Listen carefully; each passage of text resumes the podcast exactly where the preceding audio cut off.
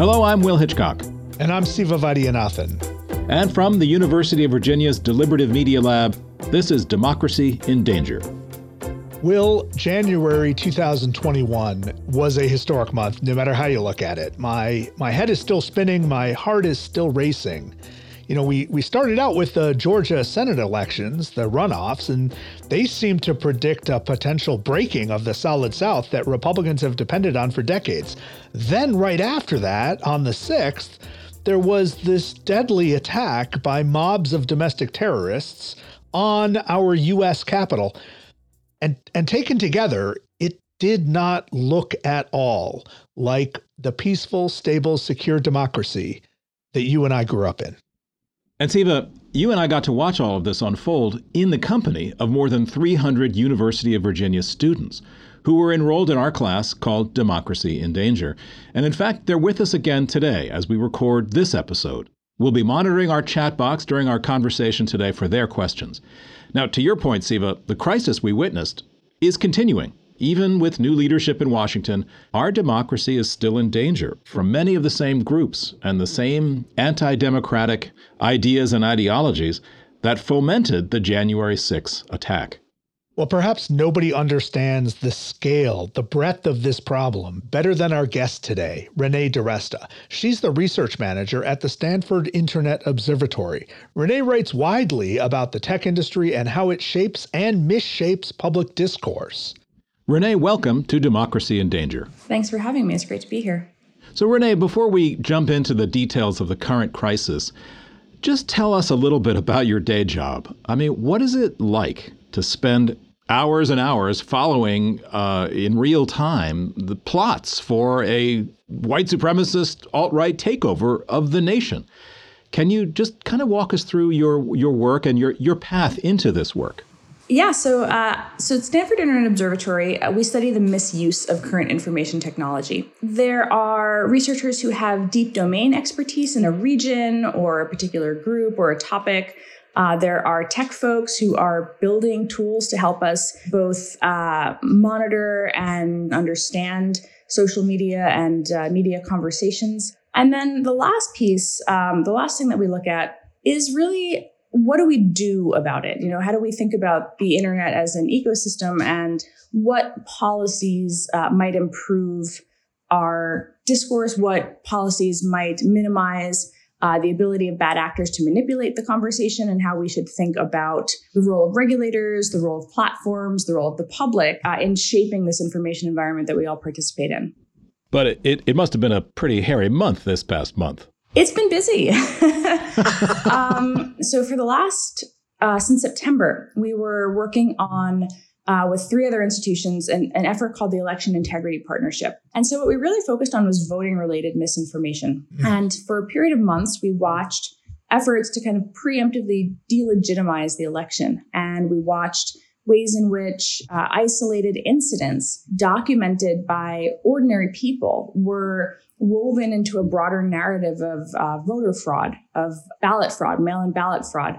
Uh, we watched ways in which those narratives became conspiracies as they were assigned a um, puppet master. You know, the idea that someone somewhere was coordinating to steal the election. So we watched over a period of months that dynamic happened and that idea that the election had been stolen really became a constant, incessant topic of conversation in a lot of communities online. And so the way that this morphed ahead of January 6th was the protest was called Stop the Steal. And so there was a couple of them, you know, flyers going around, Occupy the Capitol, Operation Occupy the Capitol. Uh, I don't think, you know, the, the challenge with online communication is it's quite difficult to tell what's serious rhetoric and what is um, kind of online bravado and, and puffery. But again, you know, calls to protest, there are many calls to protest online all the time. Uh, there was also, though, unfortunately, in this particular situation, the uh, kind of avowed, you know, white supremacist group Vanguard that was really at the forefront of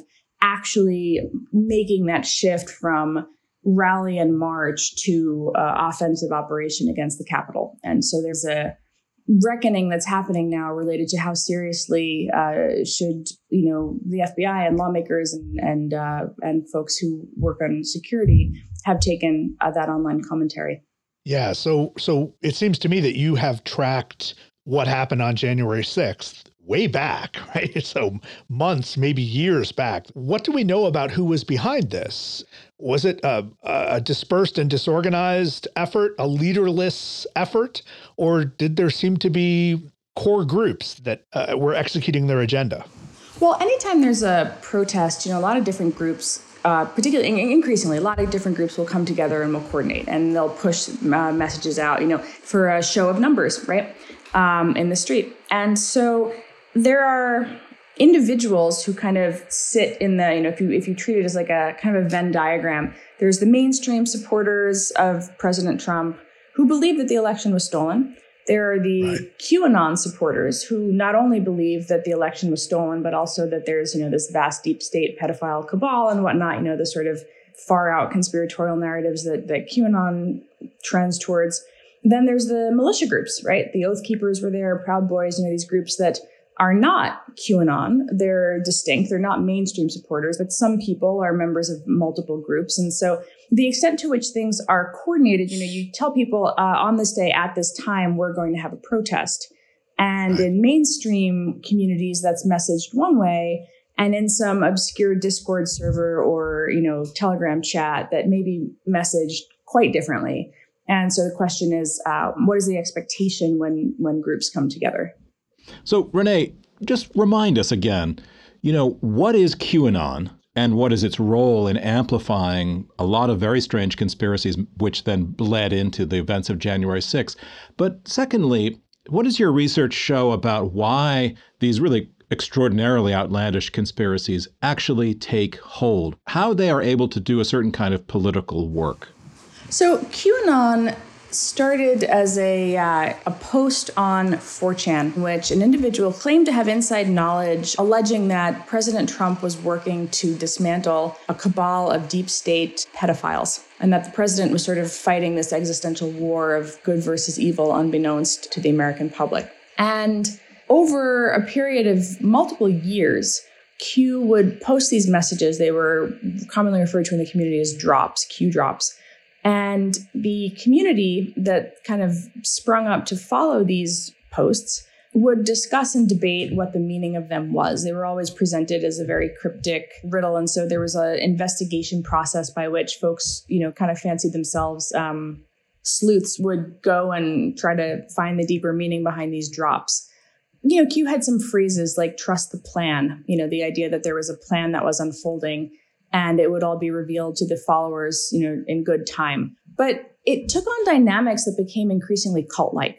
Uh, an entire subreddit sprung up called QAnon Casualties. And it was people posting about how their family members had started following this community and had just completely lost grips on reality, had isolated themselves from family members, you know, would spend all of their time trying to convince family members that they needed to believe this conspiracy. And as often happens in the age of the internet, you can find people who have the same interests as you uh, on something like a message board or a Facebook group. At the time, Facebook was working to promote its groups feature. It wanted to get more people into groups. You know, you used to come to Facebook with your real authentic social graph, you know, people you actually knew in the real world. But gradually Facebook, you know, decided to expand that and to push people into interest-based groups. QAnon uh, became one of these interest-based groups. And the QAnon groups were very high volume, lots of posts, lots of engagement on the posts. And so they were perfect for the recommendation engine to suggest to people. And so you started to see the recommendation engine promoting QAnon groups to ordinary people who had never typed in the word QAnon. Many didn't even know what it was. So the way that I found out about QAnon was I had spent some time in anti vaccine spaces. I was very interested in the anti vaccine movement prior to doing research in this space professionally, I was interested in it just as a mom and as a, you know, mom activist who wanted to see our vaccination rates in California improve. And so I had followed some anti-vaccine pages and joined some anti-vaccine groups. And my recommendation engine then began to show me these QAnon groups. And again, I had never typed in QAnon, but I was struck by the way in which, you know, some of the recommendations had made sense, if you will. You know, uh, I was getting a lot of chemtrails, a lot of flat earth, a lot of these pseudoscience conspiracies. But when it started promoting QAnon, I started feeling like what was happening was a inadvertent connections being made between conspiracy theorist communities. Uh, because if you are a believer in a conspiracy, psychological research suggests that people who believe in one conspiracy are likely to believe in multiple conspiracies because it's a particular alignment and way of thinking and requires a certain degree of distrust in the government. And so if you believe that the government is lying to you and covering up the fact that vaccines cause autism, maybe you're also more likely to believe that there's some, you know, some secret work afoot. So right. Q gradually right. became an omni conspiracy, a conspiracy that that sucked in people from a whole variety of other conspiratorial communities, and it just grew and grew and grew. Uh, and and you started to see actually pretty early on members who uh, you know, one of them built a homemade armored vehicle and kind of held the Hoover Dam hostage for an afternoon. You started to see evidence that this was not just going to be one of these things that stayed confined to the internet. You know, you, you mentioned um, that you, you began to observe anti-vaccination communities because you were you came to it as a as a parent and as a, as a citizen looking for information.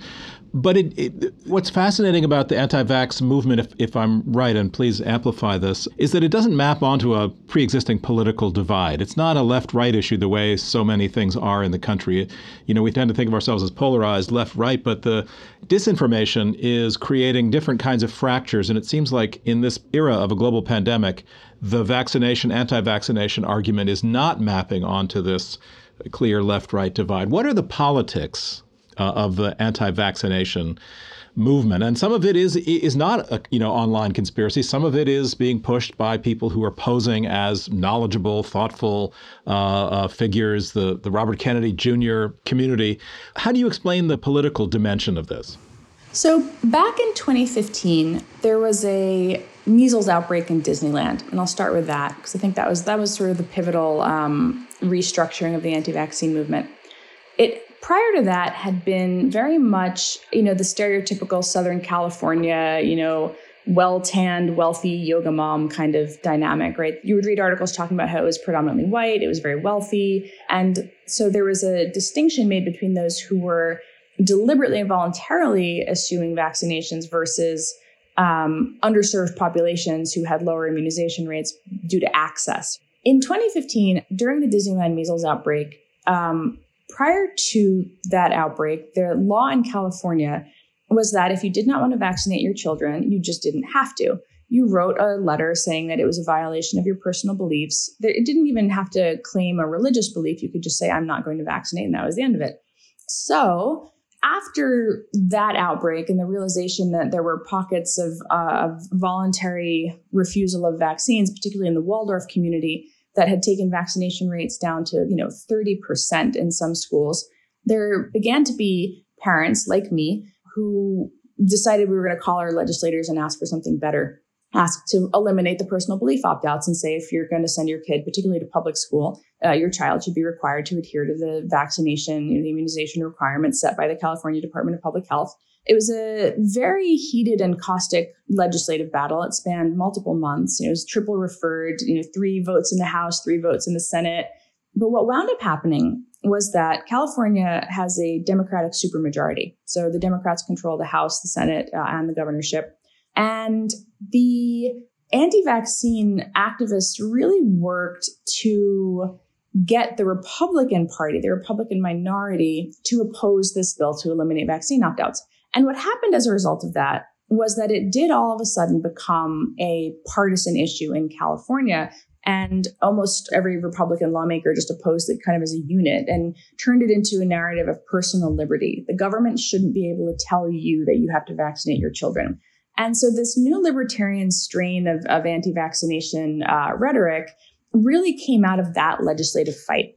Now, jumping forward six years to um, 2021, the platforms have chosen to try to intervene in health misinformation, which means if you make a claim like vaccination causes X, you know, the canard about vaccines causing autism, for example, that is not something that the platforms will allow you to amplify. You know, those groups are removed from recommendation engines after a certain number of strikes. They're really restricted. Sometimes they just come down. So they really made an effort to minimize the health misinformation. But that political position that vaccination is government tyranny, that's a political yeah. opinion.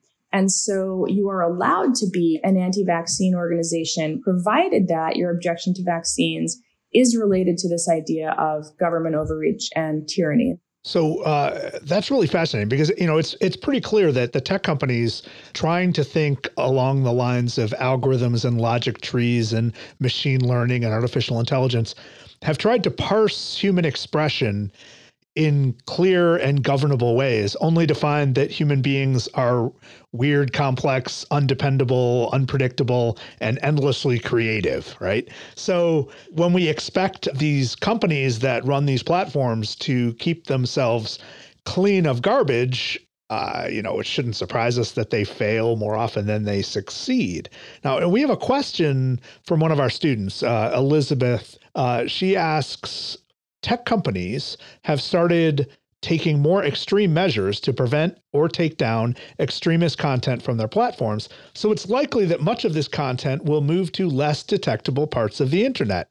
If this extremist content is moved underground, will this improve our current situation by limiting the reach of these groups to radicalize others, right? To bring in new recruits? Or will this development pose a greater threat by exacerbating divisions and preventing awareness of how these groups are operating? It's a great question, and it's one that we're going to be spending a lot of time on over the next few months, probably years, but definitely months. So, the last time we were really faced with this question, I think, was in 2015 with ISIS. Around the same time I was doing the anti vaccine work, we were looking at ways in which communities were networking uh, on Twitter and in which ISIS was using various forms of recruitment. So there were the jihadi brides, right? The women. There was a lot of outreach to women to try to get them to try to sneak into Syria. Uh, while the platforms would crack down pretty heavily on the most violent content, the recruitment videos were still going out, the glorification videos were still going out, the memes were still making their way around. And there would be these fanboys, these kind of amplifiers who would look to see who had liked the content they'd put out. Then they would reach out to them and they would try to move them off of Twitter onto, at the time it was uh, Kik and a couple of other uh, sort of chat services. Increasingly, then after a while, Telegram uh, with the goal being to kind of push people into spaces where they could go through a personalized recruitment process to incorporate them into uh, the ISIS death cult. And so the platforms had to decide what to do about it. You know, Facebook, to their credit, was pretty early on with dealing with ISIS. Twitter took a little bit longer, and there were kind of two questions. First was the um, is this a slippery slope, and then what happens? You know, they didn't want to be seen as taking instruction from the U.S. government uh, this was particularly close after the Snowden revelations and such, and so they they didn't want to look like the government was telling them to take down this organization. So this was the one man's terrorist is another man's freedom fighter kind of dynamic of um, how should they think about extreme groups, and if one government tells them to take someone down, might a more authoritarian government misuse that power to tell them to take down a liberty focused organization? And so that that was one one thread of thinking, and the other thread of thinking was if you push them off the platform, did that mean that you were going to have radical communities that nobody could see? And with ISIS, there was some, this was an international terrorist organization. It's illegal to be a member of ISIS. And so law enforcement was going and infiltrating those groups and making an effort to figure out, you know, what was going on. But what we're faced with today is again that same question of if you push people off and limit their visibility, limit their ability to recruit, um, do you wind up with communities where only the most entrenched are there? And so thinking about how platforms should curate what we see, I think is really the next front in a lot of where both regulation and, and self-regulation of the internet ecosystem is going. What are you what are you doing like right now? What's the thing that's completely flashing red that you're like you're taking time away from to talk to us? Um, right now, so we're doing our election integrity partnership report. It's like 300 pages, honestly, oh, and I am the person responsible for like munging it together. But I'm really excited about what we have in there. I think we have some really interesting ways in which we've come up with this idea of incident to narrative to conspiracy and how that dynamic really was mm. just such a recurring um, process, if you will. We try to think about not over indexing on one particular incident or one particular actor, but trying to think about how the things fit into the systemic view of the world. So we've got that. We've also got information operations emerging from Saudi Arabia and Egypt and Iran. And they look distinctly different from the Russian and Chinese actions because they are hiring mercenary organizations, right? So they're using these like social media agencies to run the information operations for the state. So we're doing some looking at what does the strategic development of that look like? What are the implications for outsourcing to proxies and mercenaries? And what does that do for detection and attribution with the tech platforms? So it's another area that I'm really excited about right now. So we should let you go so you can save our election save, system. Please save, save democracy yeah. from both domestic and international threats. Not, not a, nothing much. Nothing much. Uh, not to mention convince people to get vaccines for COVID so that we might actually get out of this nightmare. Renee DiResta, thank you so much for joining us on Democracy in Danger. Thank you for having me.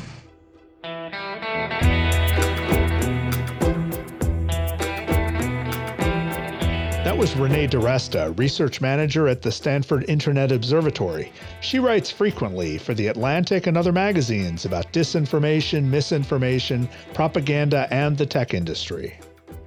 Democracy in Danger is part of the Democracy Group podcast network. Visit democracygroup.com to find all our sister shows. We'll be right back.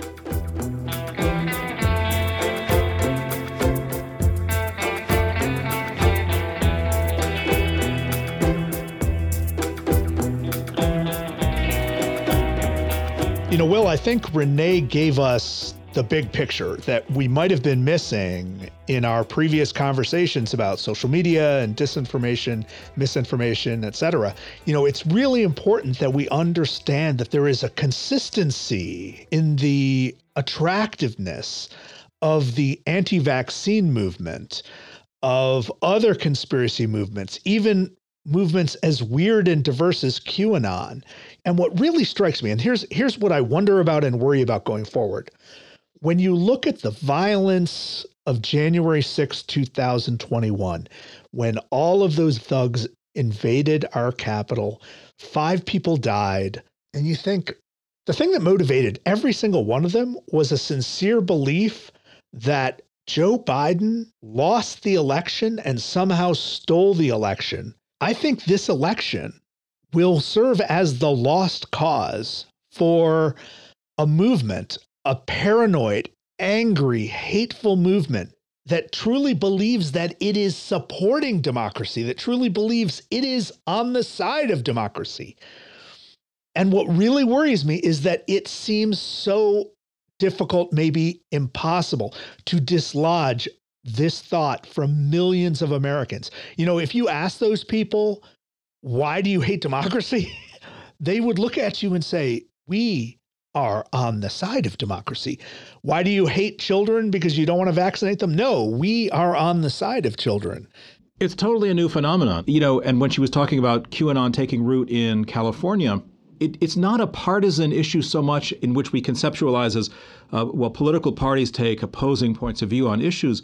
Right now, it sounds like political parties are actually not only being influenced by, but essentially being taken over by online conspiracies. So, party leaders, gatekeeping, discipline of parties, votes, and so forth, all of that is gone. It's kind of up in the air. It's it's it's evaporating yeah. as as the online conspiracies actually set the agenda.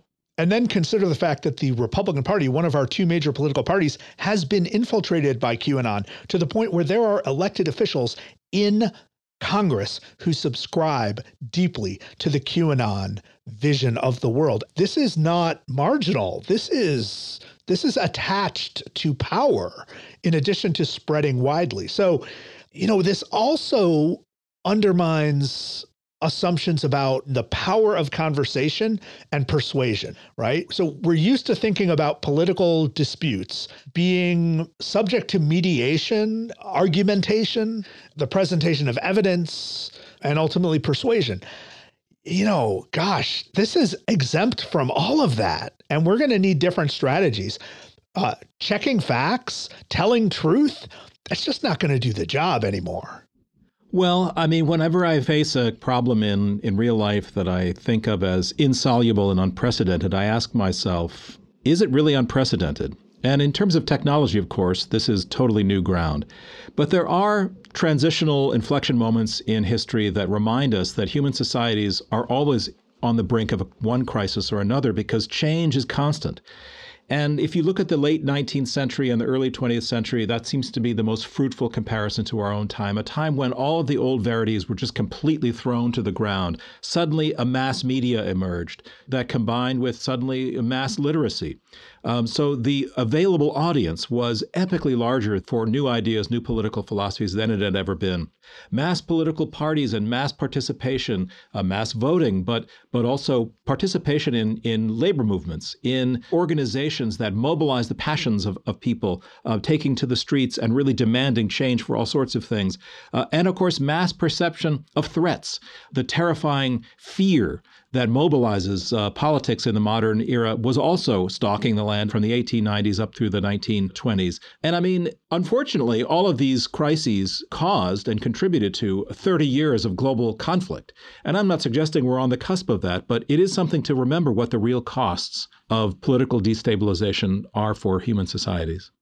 So, look, you know, over the past 40 or 50 years, we've seen around the world uh, uh, sort of disorientation, uh, an unfounding of traditional roles and expectations, uh, a sense that we're all adrift and atomized. And a lot of this has to do with changes in economic policy, uh, the decrease in power of labor unions, the erosion of the social safety net in much of the world, the dissolution of traditional family and village and economic ties in, in agrarian societies, right? All of this change, which has been so rapid and accompanied by this communication revolution we really have only begun to make sense of all of that. But I think when you look at something like QAnon, you can see roots of the turmoil feeding into that movement as well. So it's not just psychological, it's not just religious. There are actual material changes that send people out seeking for some meaning. And I think that might be something we have to pay a lot of attention to as well.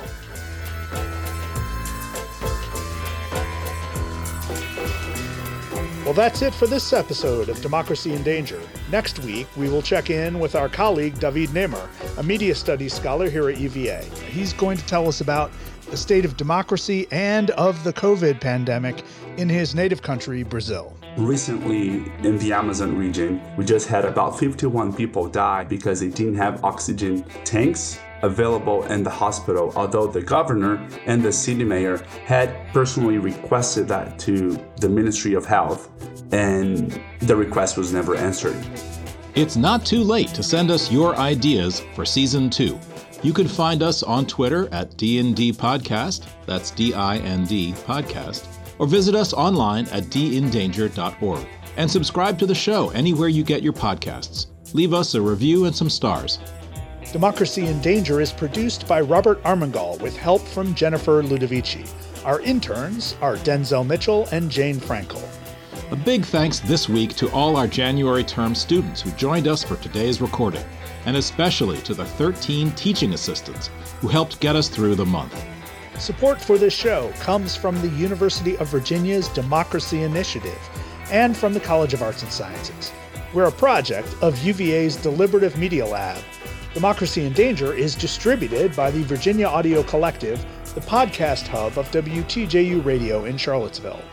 I'm Siva Vaidhyanathan. And I'm Will Hitchcock. See you next time.